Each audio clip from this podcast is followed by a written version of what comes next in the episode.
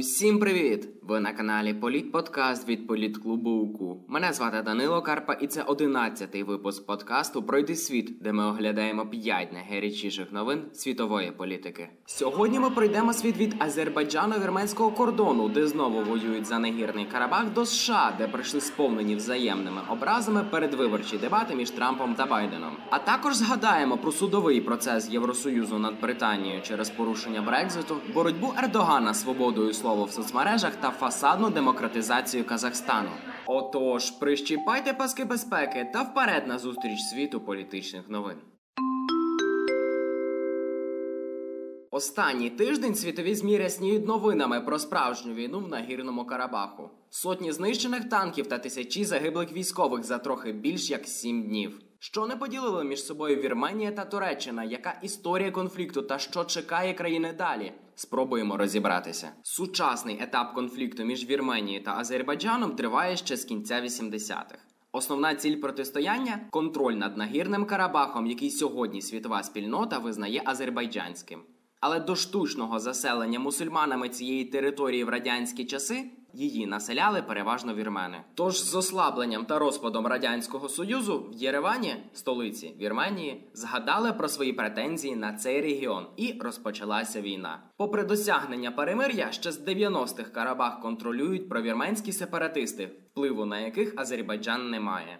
Через це цей заморожений конфлікт у регіоні часто порівнюють з українським Донбасом. Складності ситуації додає й те, що Вірменія є членом організації договору про колективну безпеку військового союзу з Росією, Білоруссю, Казахстаном, Киргизстаном і Таджикистаном. Тож експерти неодноразово вбачали інтерес Росії у цьому затяжному конфлікті. Азербайджан же послідовно підтримує Туреччина. Релігія об'єднує людей. Що тут скаже ще? Раптом що то обидві країни мусульманські, тоді як Вірменія християнська. Конфлікт конфліктом, але у 2018 році у Вірменії прийшла Оксамитова революція, яка, як тоді заявляли, свідчила про значні ідеологічні зміни в країні. Тоді люди вийшли проти Сержа Саргасяна, дружнього до Росії політика, що намагався узурпувати владу. Президентом країни став один з лідерів революції Нікол Пашинян, що обіцяв реформи та дотримувався більш прогресивних поглядів.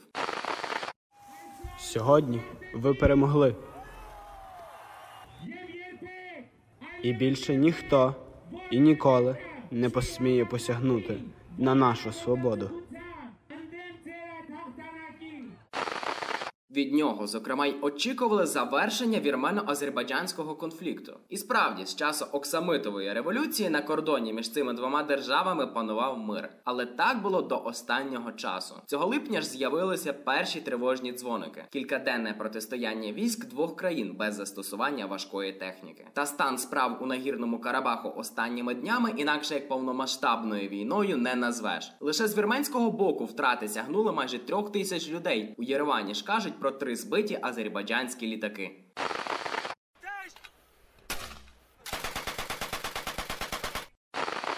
То як ситуація в Карабасі перетворилася на жорстоку м'ясорубку? На думку більшості експертів, це загострення спровокував Азербайджан. У Баку нібито зневірилися в мирних перемовинах з Єреваном та спробували вирішити карабаське питання раз і назавжди. До речі, напад важко назвати несподіваним, адже ще майже два тижні тому в Азербайджані чоловіків призовного віку почали прямо на вулицях забирати до військкоматів, а ще відбирати вантажні автомобілі на потреби армії. У нагірному Карабаху натяки зрозуміли та добре підготувалися до оборони. Тож плани азербайджанців досягти блискавичної перемоги провалилися. Так і почалася ця кривава бійня. Зараз же важко говорити про успіхи котрої зі сторін, адже з одного боку маємо перевагу в військовій силі Азербайджану, а з іншого вдалі позиції та добре орієнтування в місцевості Вірменії. І у світлі того, що нагірний Карабах таки нагірний, то військова перевага азербайджанцям тут навряд чи допоможе. Тож найімовірніший сценарій повернення до мирних переговорів.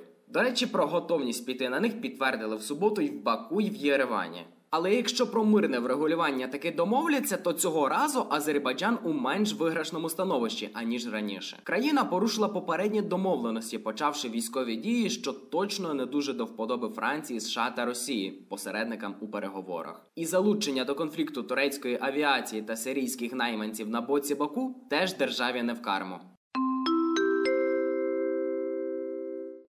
Подією тижня у США стали президентські дебати між Дональдом Трампом та Джо Байденом. Дебати в Америці не бутафорія, як оце є в Україні. Там вони шалено популярні серед виборців і впливають на результати голосування. Вікіпедія описує дебати як можливість кандидатам публічно висловити свої політичні погляди, представити програми та піддати критиці погляди та програми своїх опонентів. Проте учасники дискусії, здається, Вікіпедії не читали і зосередилися лише на останньому пункті жорсткій взаємокритиці. Дебати вже називають найгіршими в історії США і національним приниженням для Америки. You were a senator, and You're the way, worst you president vice- America has ever had. hey, Come Joe, let on. me. Don't ever use that word. Oh, give me a break. Because you know what? Uh, There's nothing smart about you, Joe. Will you Who shut up, your- man? listen. Wait a minute, Let- Joe. let Let me shut first. you down for a second, Joe, just for one second. Давайте згадаємо найгарячіші теми цих дебатів і найпровокативніші висловлювання обох кандидатів. На хвилі протестів Black Lives Matter расове питання стало одним із ключових у цих передвиборчих перегонах. Не обійшлося без нього й на дебатах. Байден назвав опонента расистом, котрий підливає масло у вогонь поточних конфліктів. Трамп у відповідь нагадав Джо Байдену про розроблений за його участі закон з контролю злочинності у 1994-му, що сприяв ув'язненню мільйонів чорношкірих американців. Приводом палких обговорень стала й відмова Трампа публічно засудити дії супрематистів, прихильників ідеї расової переваги білих під час протестів BLM. Чинний президент заявив же, що в основному бачить насильство з боку лівих. Не оминули увагою на дебатах і фінансові скандали. Зокрема, через історію пов'язану з енергокомпанією Борісма згадали й про Україну. У бік екс-віцепрезидента пролунали звинувачення у впливі на українських чиновників задля забезпечення бізнес-інтересів свого сина Хантера. Поговорили й про податковий скандал Трампа. Нещодавнє розслідування газети The New York Times виявило, що містер Трамп сплатив 750 доларів федерального податку на прибуток 2016-го у рік обрання президентом, і таку ж суму в наступному році. Тоді як для середньостатистичної американської сім'ї цей показник становить 2300 доларів. А до того 10 з 15 років Трамп не сплачував цього податку взагалі, адже декларував свої бізнеси збитковими. Чинний президент у відповідь запевнив, що сплачує інші податки у великих розмірах і обіцяє опублікувати усі дані, але від питання про те, коли ж це станеться, він ухилився. Боротьба з пандемією коронавірусу ще одна гаряча тема на останніх дебатах. Байден стверджував, що його опонент не зміг подбати про американських громадян, натомість захищаючи інтереси бізнесу. Трамп же вважає, що якби при владі були демократи, смертей налічувалося б мільйони, а економіка постраждала б куди сильніше. Трамп також заперечував, що наражає на небезпеку учасників людних зібрань в рамках свого передвиборчого ралі. A few moments later. А вже 2 жовтня, декількома днями опісля дебатів, у президента та його дружини діагностували коронавірус. Трампа навіть госпіталізували з високою температурою. Як це може вплинути на передвиборчі перегони та світову геополітику? Окрема тема для подкасту. Хочете, щоб ми розповіли про це? Дайте знати у коментарях до анонсів цього подкасту в соцмережах. Але повернімося до теми дебатів.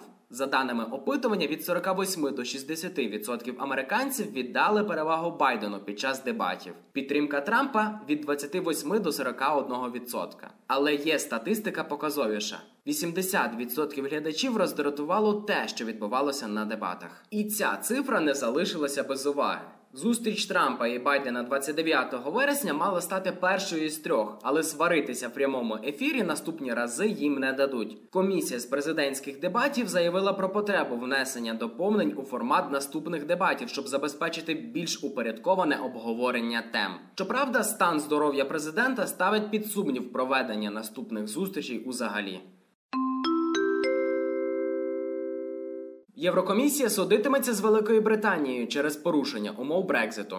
Чим так незадоволені єврочиновники та що кажуть у Лондоні? Розберемося далі. Як відомо, у 2016 році Сполученому Королівстві пройшов референдум, на якому близько 52% підданих британської королеви висловилися за вихід країни з Євросоюзу. Після довгих перемовин в ніч з 31 січня на 1 лютого 2020 року з таки вперше в історії організації вийшла країна-учасниця. Але це не означає, що в Лондоні автоматично мали забити на Брюссель. За умовами Брекситу між Британією та ЄС розпочався перехідний період, під час якого Лондон більше не матиме представницьких функцій в об'єднанні, проте щонайменше до 2021 року повинен дотримуватися його правил та рішень. Але попри це, Британія планує прийняти закон щодо регулювання внутрішнього ринку та економічних відносин, зокрема із Північною Ірландією, частиною Об'єднаного Королівства. Він суперечитиме умові з ЄС, на яку Джонсон погодився у жовтні минулого року, щоб уникнути повернення до так званого жорсткого кордону,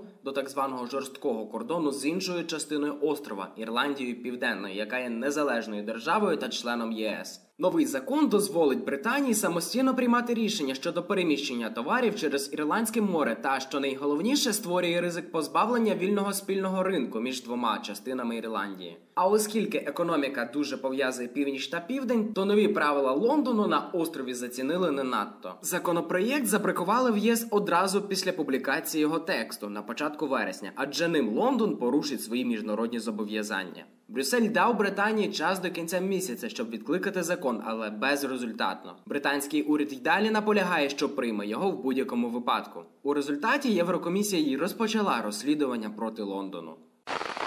This is the first step in an infringement procedure. The letter invites the UK government to send its observations um, within a month. Тепер Британія ж має місяць на те, щоб задовольнити вимоги Євросоюзу. Якщо ж ні, то розслідування продовжиться у Брюсселі обіцяє, що змусять Лондон відповідати за міжнародним законодавством. Ердоган бере під контроль соцмережі. 1 жовтня в дію вступив закон, що дозволить турецькій владі контролювати контент в інтернеті. Що передбачає цей закон? Чому турецькій владі так не до вподоби свободи слова в соцмережах та до чого тут народження внука Ердогана? Про законопроєкт почали говорити ще в червні. Тоді правляча партія справедливості та розвитку заявила, що необхідно щось робити з порушенням особистих прав у соцмережах. Попри важкі баталії з законом та критикою з боку правозахисників, його таки вдалося прийняти. То що передбачає новий закон? Тепер інтернет-платформи з понад мільйоном користувачів, тобто всі соцмережі, зобов'язані відкрити в Туреччині свої регіональні філіали задля контролю свого контенту та його видалення на запит місцевих судів. Якщо ж соцмережі відмовлятимуть фільтрувати небажаний для турецької влади контент протягом 48 годин, то їх каратимуть. Таким соцмережам загрожуватиме штраф розміром до 40 мільйонів турецьких лір, що становить близько 4,5 мільйонів євро. Ба більше такі платформи тепер можуть блокувати на території Туреччини. Чим соцмережі так допекли турецьку владу?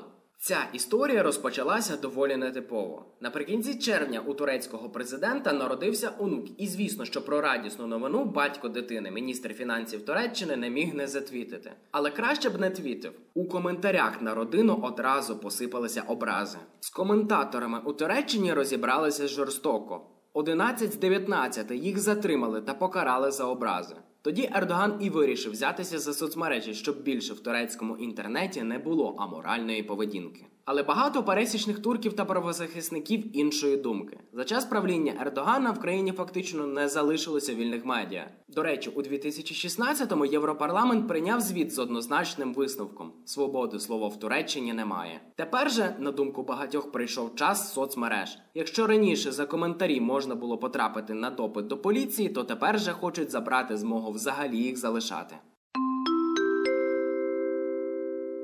Бути чи не бути демократичному Казахстану? От в чому питання.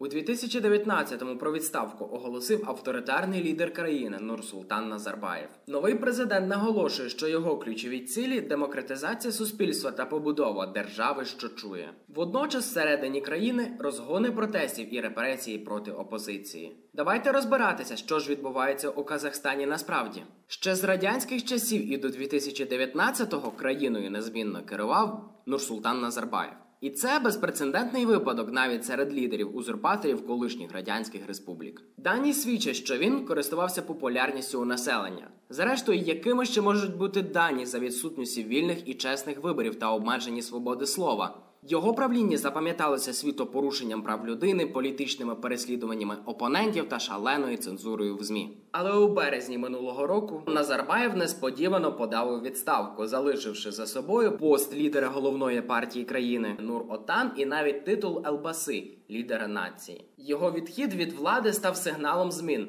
Країною пройшли мирні акції протесту з вимогами проведення чесних виборів. Але цього не сталося. На виборі 70% підтримкою переміг Касим Жомрат Толкаєв. Ставленик Назарбаєва, ОБСЄ та інші незалежні спостерігачі заявили про фальсифікації та перешкоджання спостерігачам з боку влади. Але це не завадило владі розпочати барабанний дріб демократизації країни. Токаєв заявив про старт втілення концепції держави, що чує, з доступом до державних послуг онлайн, трансляції засідань держорганів та іншими демократичними благами прогресивного світу. Серед інших його пріоритетів розвиток багатопартійної системи в державі, адже діалог влади суспільства має будуватися на визнанні плюралізму думок. Зі схожими заявами Токаєв нещодавно навіть виступив на генасамблеї ООН. Але одна справа вибілювати імідж в очах західного світу, інша справді демократизовувати країну. Наче в паралельній реальності у Казахстані прийняли поправки до закону про мітинги, що розширили кількість причин заборони проведення мітингу. Тепер, якщо мітингарів може вийти занадто багато, чи їх запідозрять у спонсоруванні іноземцями, то на вулиці їм зась порушення ж оновленого закону, а ще карантинних обмежень стало причиною масового затримання й ув'язнення опозиційних активістів останнім часом. Над дотриманням прав людини в країні потрібно почати ґрунтовну роботу Переконані західні політики. We talk to the government. Мы нередко обсуждаем с казахстанскими властями проблемы прав человека. Это часто обсуждаемый вопрос. Мы говорим администрации президента Токаева о необходимости реальных реформ в области защиты прав человека. Тож Токаєв уже як півтора року очолює Казахстан, а демократизація та плюралізм думок залишається лише на сторінках доповіді казахстанського лідера в Нью-Йорку. Такими були п'ять найгарячіших новин світової політики останніх днів. Дякуємо, що дослухали до кінця. Окремий плюсів карму всім за підписки, поширення та фідбеки. Якщо ви досі не підписалися на інстаграм, телеграм та фейсбук політклубу УКУ, то мерщій зробіть це. Маємо багато цікавого контенту й там. Почуємось!